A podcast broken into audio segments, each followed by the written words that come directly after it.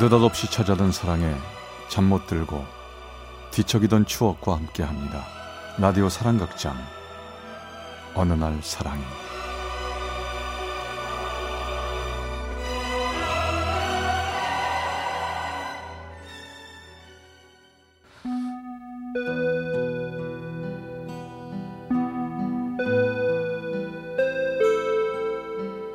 사랑의 체험수기 어느 날 사랑이 제59화 멀리 있는 그대.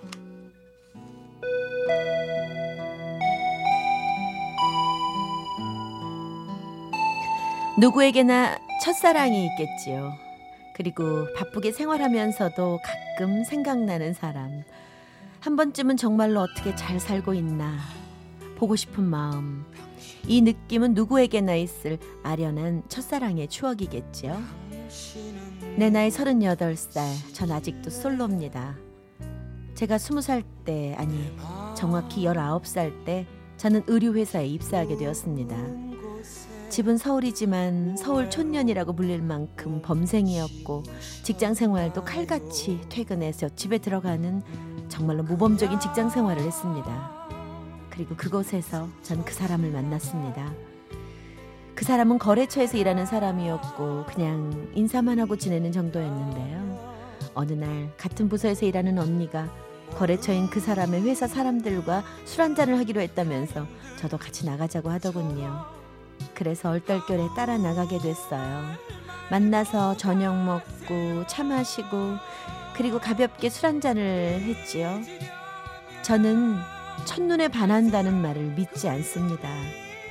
그런데 그 사람이 제게 악수를 청하는 순간 그때 그 짜릿한 느낌이란 잊을 수가 없네요. 마음이 좀 이상했었어요. 미영씨, 저 오늘이 마지막이에요. 내일부터는 그 업체 안 나갑니다. 예, 그러세요. 남자가 환하게 웃으면서 손을 흔드는데 이렇게 헤어지는구나 생각하니 가슴이 뭉클했습니다. 그 남자는 자기가 업체를 차려 독립한다고 하더군요. 첫눈에 반한다는 느낌을 받고 좋은 인상을 주었던 그 사람과는 그렇게 헤어지게 되었습니다. 그 후 저는 부서가 다른 곳으로 발령이 나서 생산부로 근무하게 됐지요. 한 몇 달 뒤에 전화 한 통이 걸려왔어요. 아, 미영 씨? 너무 오랜만인데도 그 사람일 거라는 제 생각은 맞았습니다. 아, 참. 너무 오랜만이라서 제 목소리 잊으셨구나. 제가 자리 좀 잡다 보니 연락이 늦었어요. 저 기섭이에요. 한기섭. 부자재과 근무 안 한다고 해서 몇 번을 교환으로 돌렸는지 모르겠습니다. 아, 예. 애써 담담한 척해도 가슴이 콩닥콩닥 뛰고 있는 것을 느꼈지요. 오늘 뭐 하세요? 바빠요? 우리 저녁이나 먹지 않을래요? 저도 바쁘긴 한데 시간 좀 내주시죠. 그래요. 시간 내드릴게요. 왠지 안 만나면 못 만날지도 모를 것 같았습니다. 가슴은 쿵쿵 뛰고 있었죠.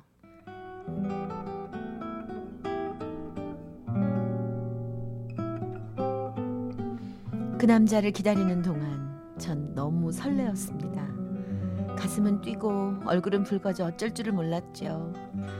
그 사람을 처음 만나면 무슨 말을 할까? 어떤 말을 먼저 건네야 하나. 너무 쉽게 오케이를 해버려서 쉬운 여자로 알면 어쩌나 하는 오만 가지 생각이 들었어요. 그가 멀리서 오는 게 보였습니다. 아, 미영 씨, 많이 춥죠? 아니요, 괜찮아요. 그를 보는 순간 마치 오래전에 알고 지낸 사람처럼 그렇게 편하고 좋을 수가 없었어요. 그때부터였을까요? 우리는 연인이 되어 있었습니다. 바쁜 시간을 쪼개서 정말로 행복한 시간들을 보냈거든요. 제가 19살, 그 사람이 28살. 저도 태어나서 처음으로 연애다운 연애를 시작한다는 생각에 정말 핑크빛 세상이었습니다. 저는 나이 차이가 있어서 아저씨라고 불렀거든요. 그런데 이 아저씨는 저를 좋아한다는 말을 한 번도 안 하는 거예요. 여자가 먼저 말할 수도 없고 막 20살이 지나고 어느덧 술을 마실 수 있을 때가 돼서 저는 그 사람과 조용히 카페에 앉아서 가벼운 맥주 한 잔을 마시고 있었습니다. 아저씨, 아저씨는 왜 저 좋아한다고 말 안 하세요? 저 사랑 안 해요? 왜 사랑을 말로 해야 하니? 뭐 그런 말 말고요. 예? 술도 한 잔 했겠다. 용기 내서 물어봤는데 그 남자는 그저 웃기만 하더군요. 그것도 쓸쓸한 웃음으로요. 사랑이라. 아저씨 왜 웃기만 하세요? 제 말이 우스워요? 내가 얼마나 용기 내서 말하는 건데요. 제가 얼마나 아저씨 사랑하는지 아시냐고요. 저랑 사귀자고 정식으로 말해주지도 않고 사랑한다는 말도 한 번도 안 해주고. 제가 아저씨 사랑하는 건 아세요? 그것도 많이 사랑하는 거 아세요? 왠지 모를 서운함에 제 눈에는 눈물이 흐르고 있었습니다. 괜히 물어봤나 하는 후회와 그냥 물 흐르듯이 지내는 게 더 나았던 것일까 하는 수많은 생각이 저를 서럽게 했습니다. 그런데 그 사람은 술만 마시고 있더군요. 나에게 사랑한다는 한마디면 난 행복할 텐데 그 남자는 단 한마디도 하지 않고 울고 있는 저도 쳐다보지도 않고 술만 먹고 있었습니다. 전 저도 모르게 그 자리를 박차고 나왔습니다. 그리고 저는요, 정말로 아저씨가 제 뒤를 쫓아 나올 줄 알았습니다. 그런데 가던 걸음 멈추고 기다려도 아저씨는 끝내 나오지 않았습니다.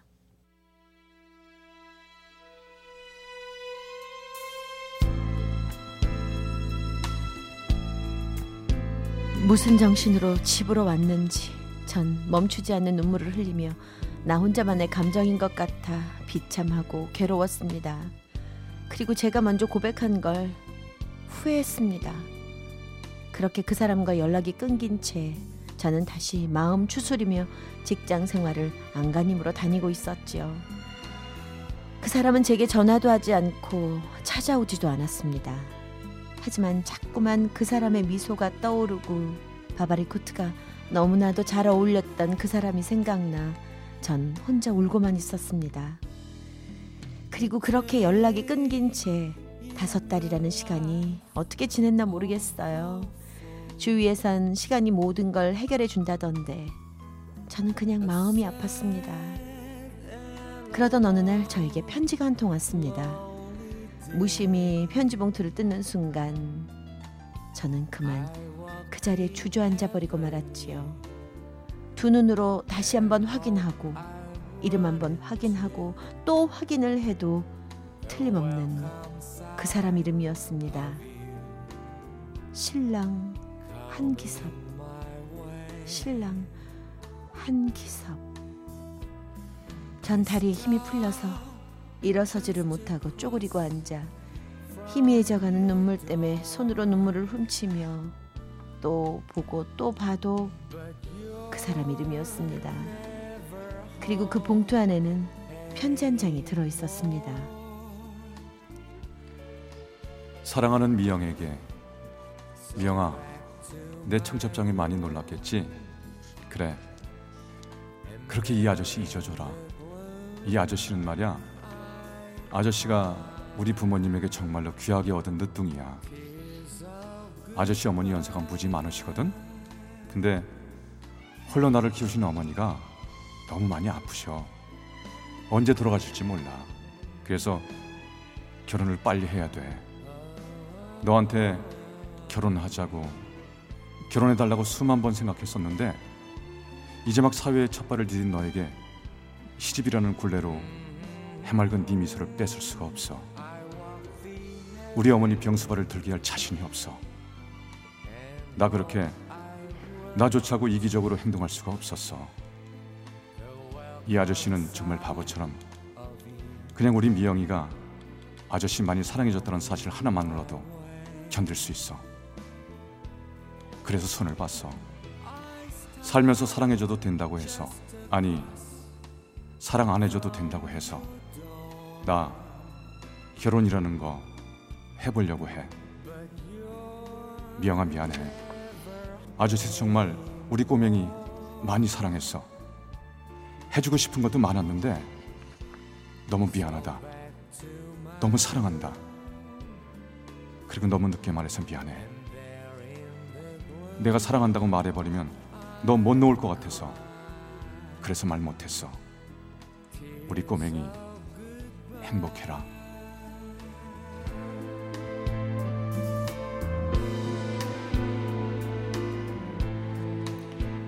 얼마나 울었는지 모릅니다. 그렇게 혼자 생각하고 혼자 고민하고 한 번쯤 나한테 말해봤더라면 저는 고민은 했겠지만 사랑하는 마음이 더 커서 어떤 고생도 감당할 수 있었을 텐데 전 그렇게 사랑하는 그 남자가 다른 여자의 남편이 되는 것을 지켜보고만 있어야 했습니다. 이제는 볼 수도 만질 수도 없는 남의 사람이 전 그 대신 열심히 일에만 매달리고 살았습니다. 일만이 저를 버티게 해주는 유일한 길이었거든요. 얼마나 시간이 흘렀을까요? 또다시 어김없이 겨울은 찾아오고 또다시 첫눈이라는 눈도 내리고 봄이 찾아오고 시간은 그렇게 흘러만 갔습니다. 그러던 어느 날 제 생일이라고 집에서 식구들과 보내려고 퇴근하려고 하는데 전화벨이 울리더군요. 뭔가 이상한 느낌이 들었습니다. 예, 생산부입니다. 아무 말이 없는 수화기 건너편에 왠지 알 수 없는 공기가 느껴지는 건 뭘까요? 미영이니? 제 귀를 의심했습니다. 그 남자의 목소리가 틀림없었거든요. 몇 년이 지나도 잊을 수 없는 목소리. 네. 무슨 말을 해야 할까요? 무슨 말을 할 수 있을까요? 왜 가슴은 뛰고 눈물이 나려는 건지. 잊었다고 생각했는데, 아니 이제는 잊을 수 있을 거라고 생각했는데 왜 심장은 왜 이렇게 뛰는 걸까요? 미안해. 놀랐지? 아저씨야. 있잖아. 내가 이상한 거 아는데 미영아. 아저씨가 말이야. 너 생일날 준다고 약속했던 거 꼭 주고 싶은데 알아. 내가 이상한 거 아는데 이러면 안 되는 거 아는데 두 번 다시 너 아프게 하면 안 된다는 거 아는데 아무것도 해준 게 없어서 생일날 네 생일 꼭 챙겨준다는 약속 지키고 싶어서 그래서 아저씨 만나주면 안 될까? 오늘만 안 되겠지? 저는 수화기를 붙잡고 울었습니다. 저도 그 사람이 보고 싶었습니다. 만나면 안 되는 사이인데도 정말로 그 사람에게 생일 축하를 받고 싶었습니다. 예, 만나요. 나갈게요. 전 집에다 거짓말로 친구들이 생일 파티해 준다고 얘기를 하고 그 사람과의 약속 장소를 향해 출발했습니다. 그를 만나러 가면서 전 고민했죠. 만나면 뭐라고 물어봐야 하나?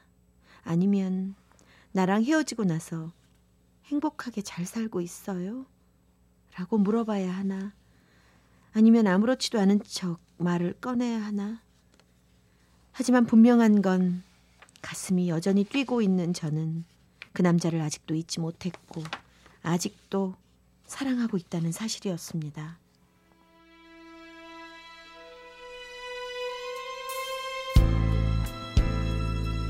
약속 장소엔 제가 먼저 도착했고 밖에는 눈발이 날리고 있었습니다. 그런데 1시간이 지나도 2시간이 지나도 3시간이 지나도 아저씨가 약속 장소에 나타나질 않는 거예요. 하지만 전 일어서지 못했습니다. 왠지 일어서는 순간에 그 사람이 문을 열고 들어올 것 같아 쉽게 자리를 뜨지 못하고 커피만 몇 잔째 비우고 있었습니다. 화를 내야 하나? 그래도 웃어야 하나? 그 사람이 들어왔을 때 표정만 생각하면서 말이죠. 저기 저 손님 영업시간 끝났는데요. 그제서야 시계를 보니 새벽 2시. 처음으로 6시간을 기다렸습니다. 그리고 그 사람은 끝내 얼굴을 보여주지 않았습니다. 미련함에 창피함에 부끄러움에 오늘 일을 잊고 싶었습니다. 그리고 그렇게 이제는 정말로 그 사람을 잊어야겠다고 다짐하고 또 다짐했습니다.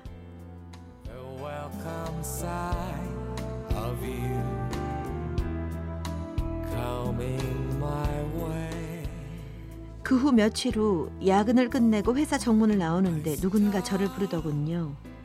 그 남자의 친구였습니다. 저기 오래간만입니다. 저 시간 좀 내주실래요? 왜요? 저 피곤해서 그냥 가고 싶은데. 저 잠깐이면 되는데요. 부탁합니다. 친구는 저를 차를 태워 어디론가 데려가더군요. 그곳은 한 병원의 영안실이었습니다. 들어오세요. 어리둥절한 저는 그곳에서 그 사람을 보고 말았습니다. 검은 띠를 두른 사진 속의 그 사람, 영정 사진 속의 그가 저를 보고 웃고 있었습니다. 이 친구가 그만 교통사고로 세상을 떠났습니다. 네? 언제요? 그 미양 씨 만나러 가던 길이었던 것 같은데요. 정말요? 잠시 후 그 사람의 부인으로 보이는 여자가 왔습니다. 미영 씨 얘기 많이 들었어요. 그날도 한 번만 미영 씨 만난다고 해서 좀 싸웠는데 맘 편히 못 보내줬는데 남편이 마지막으로 미영 씨가 와줘서 네, 이제야 좀 눈 감을 것 같네요. 와줘서 고마워요. 미안합니다. 그리고 너무 죄송합니다. 전 인사만 하고 그 자리를 나왔습니다. 전 그제서야 참고 참았던 울음을 터뜨렸죠. 제가 싫다고, 만나기 싫다고 거절했다라면 그 사람은 살아있을 수 있었을 텐데 그러면 아저씨는 만날 수는 없어도 같은 하늘에 살고 있었을 텐데 처음 사랑을 알았는데 어린 나이에 사랑하는 사람을 떠나보내야 하는 저는 가슴이 너무 아프고 아팠습니다.